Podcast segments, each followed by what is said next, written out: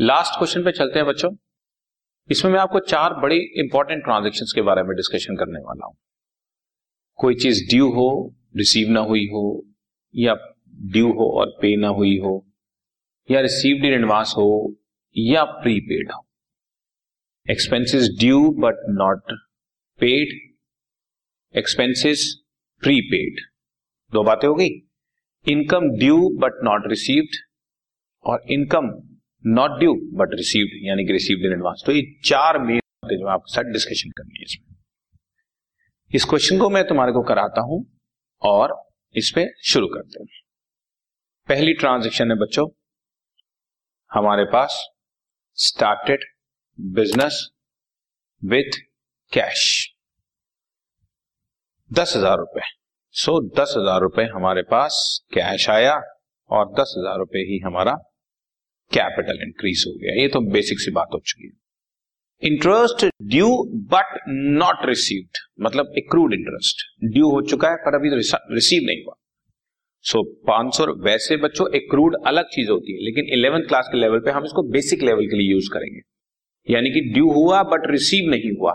तो ये मेरी इनकम तो हो गई है लेकिन अभी मुझे मिली नहीं है।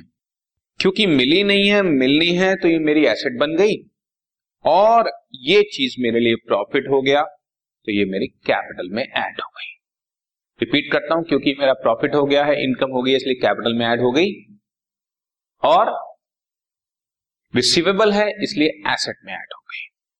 सो टेन थाउजेंड कैश है, पांच सौ रुपए की एक नई एसेट बन गई है, capital ten thousand five hundred है।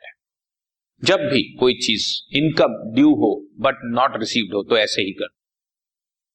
अब है जी बच्चों रेंट रिसीव्ड इन एडवांस एक हजार रुपए रिसीव्ड इन एडवांस हो गया, तो ये लायबिलिटी होगी। कोई चीज मुझे पहले से मिल जाए तो वो मेरी लायबिलिटी बन जाती है।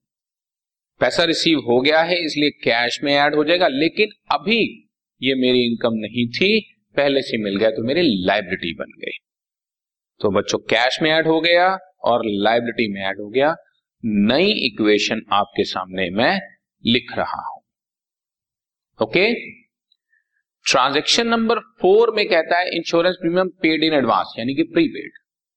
अब ये दोनों चीजें हमारी, पहली जो दोनों चीजें थी interest due but not received और रेंट रिसीव्ड इन एडवांस, ये दोनों इनकम से रिलेटेड थी। अब खर्चों से रिलेटेड है। Insurance premium paid in advance यानी कि प्रीपेड है पंद्रह सौ रुपए। तो कैश तो गया लेकिन क्योंकि अभी खर्चा नहीं हुआ इसलिए ये मेरी एसेट है। कोई भी एक्सपेंस जब मैं जल्दी पे कर देता हूं तो वो मेरी एसेट बन जाती है बच्चों। तो नाइन्टी फाइव हंड्रेड कैश, पांच सौ रुपए एक्रूड इंटरेस्ट, पंद्रह सौ रुपए प्रीपेड इंश्योरेंस, कैपिटल में कोई चेंज नहीं और रेंट रिसीव्ड इन एडवांस भी एज इट इज। और last transaction salary due but not paid यानी कि सैलरी आउटस्टैंडिंग। कोई चीज ड्यू हो बट नॉट पेड हो तो उसको हम आउटस्टैंडिंग बोलते हैं। ये दो हजार रुपए, तो ये चीज हमारा एक्सपेंस हो गया है इसलिए कैपिटल में से तो माइनस हो गया, लेकिन अभी दिया नहीं है तो ये मेरी लायबिलिटी बन ये मेरी लायबिलिटी बन जाएगी बच्चों। तो ये चीज हमारे सामने आ गई है।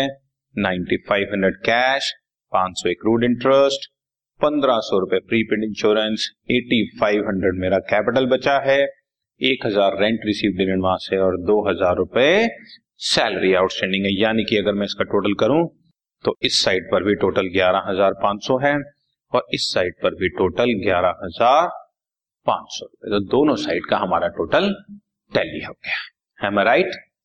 Is it okay? Right?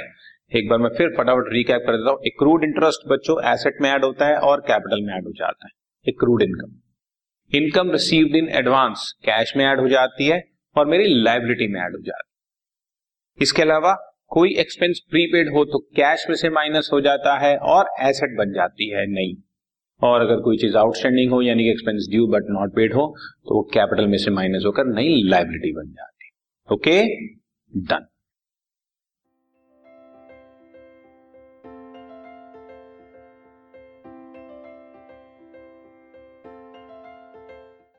This podcast is brought you by Hubhopper and Shiksha Abhiyan. अगर आपको ये पॉडकास्ट पसंद आया तो प्लीज़ लाइक, शेयर और सब्सक्राइब करें और वीडियो क्लासेस के लिए शिक्षा अभियान के यूट्यूब चैनल पर जाएं।